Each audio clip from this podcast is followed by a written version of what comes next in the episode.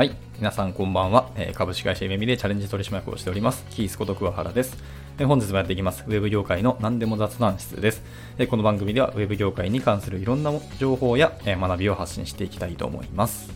はい。えっと、今回はレターに対する返答になります。えーまあ、最近ですねあの、たくさんのレターをいただくようになりまして、まあ、本当に嬉しい限りです。送っていただいた皆さん、本当にありがとうございます。えーまだ全部返せておりませんので、えーお一人ずつ、一つずつちゃんと丁寧にお返しさせていただきたいと思いますので、まあ、少々お待ちいただければなと思います。はい。というわけで、じゃあ、えっと、今回のレターに、えっとお返しさせていただければなと思います。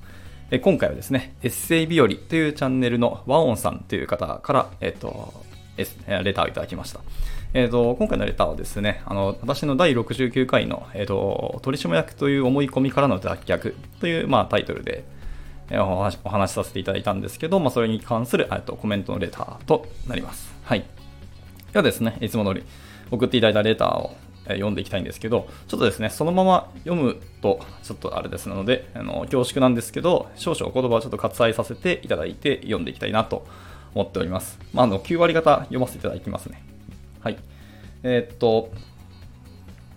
こんばんは。エッセイ日和の和音です。えいつも聞いてくださりありがとうございます。え今日ゆっくりと配信を聞かせていただいて、この回がとても響きました。最初、取締役なんてなったこともなく、お話ししたこともないので、私が聞いてもわからないかなと思ったのですが、えー失敗と思えるようなことが失敗のせいではなく、え失敗のために失敗の影と表現されていたことにとても感動、え感じるものがありました。まあ、あのなんあのせいでと言いたくないほどたくさんの気づきがあったので、えーためにとかおかげでという言葉を使っています。えー誤解なく伝わるか難しいのですが、えー悩みとかは立場が違っても通じるものがあるかな。いろんな人と思いが通じることがあるかなと思いました。また聞きに来ます。はい、というレターをいただきました。はい、あのレターを送っていただきまして改めてありがとうございます。えっとですね、まあ、あの、これは僕のまま悪い癖で、私ネガティブ思考の実は人間で、あのまあこの世の中で一番嫌いなものは自分自身だと、ずっと昔から思ってたし、自分にも言い続けてきたんですけど、まあでもそれで何か解決したとか、それで何か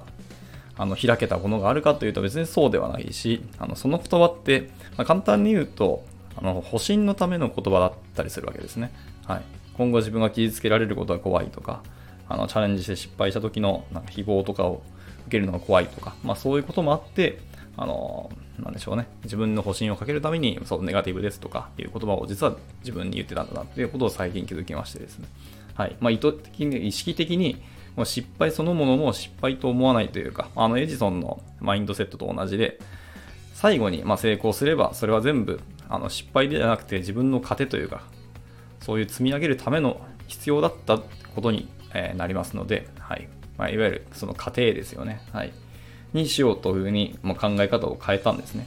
でも考え方を変えても、やはり行動を変えないとなかなか考え方も変えら変えられないんですよね。というのは人間ってやっぱり習慣の生き物で、昔ながらの習慣にやっぱり引っ張られてしまうんですよね。行動を変えないと。ですので、えーと日々の行動も変えようと思っていて、でまずはその言葉ですよね。言葉ってやっぱりパワーがあって、昔には言霊っていうこと、あの言葉もあったぐらいなので、まあね、まあ、なんでしょうね、思い込みと言いますか、なんだかセルフコントロールというか、えー、て言ったらいいんでしょうね、自分で自分に暗示をかけるみたいな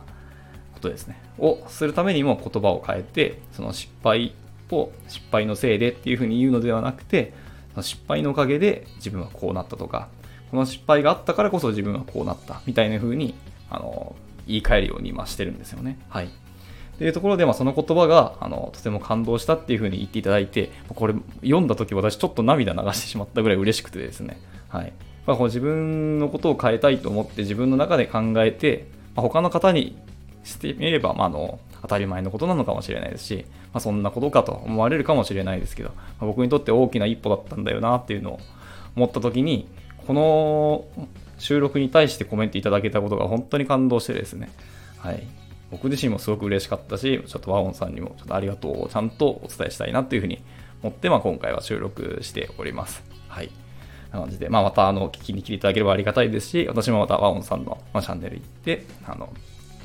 ワオンさんのお言葉を聞かせていただければなと思います。はい、やっぱりなんか、通じるものがあるというか、なんでしょうね。なんか感じるものってやっぱあるんですよね。なんかわからないですけど、っていうのがあるので、あの、マモさんの言葉って結構私の中にも刺さりやすいんですよね。ですので、また今後のお話もあの楽しみに聞かせていただければなと思っておりますので、また、あの、チャンネルお邪魔させていただきます。というところで、えっ、ー、と、今回は以上となります。はい。また何か聞きたいこと、お話してほしいことのございましたらいつでもレターをお待ちしておりますので、えー、お気軽に投げていただければなと思います。ではまた次回の収録でお会いしましょう。バイバイ。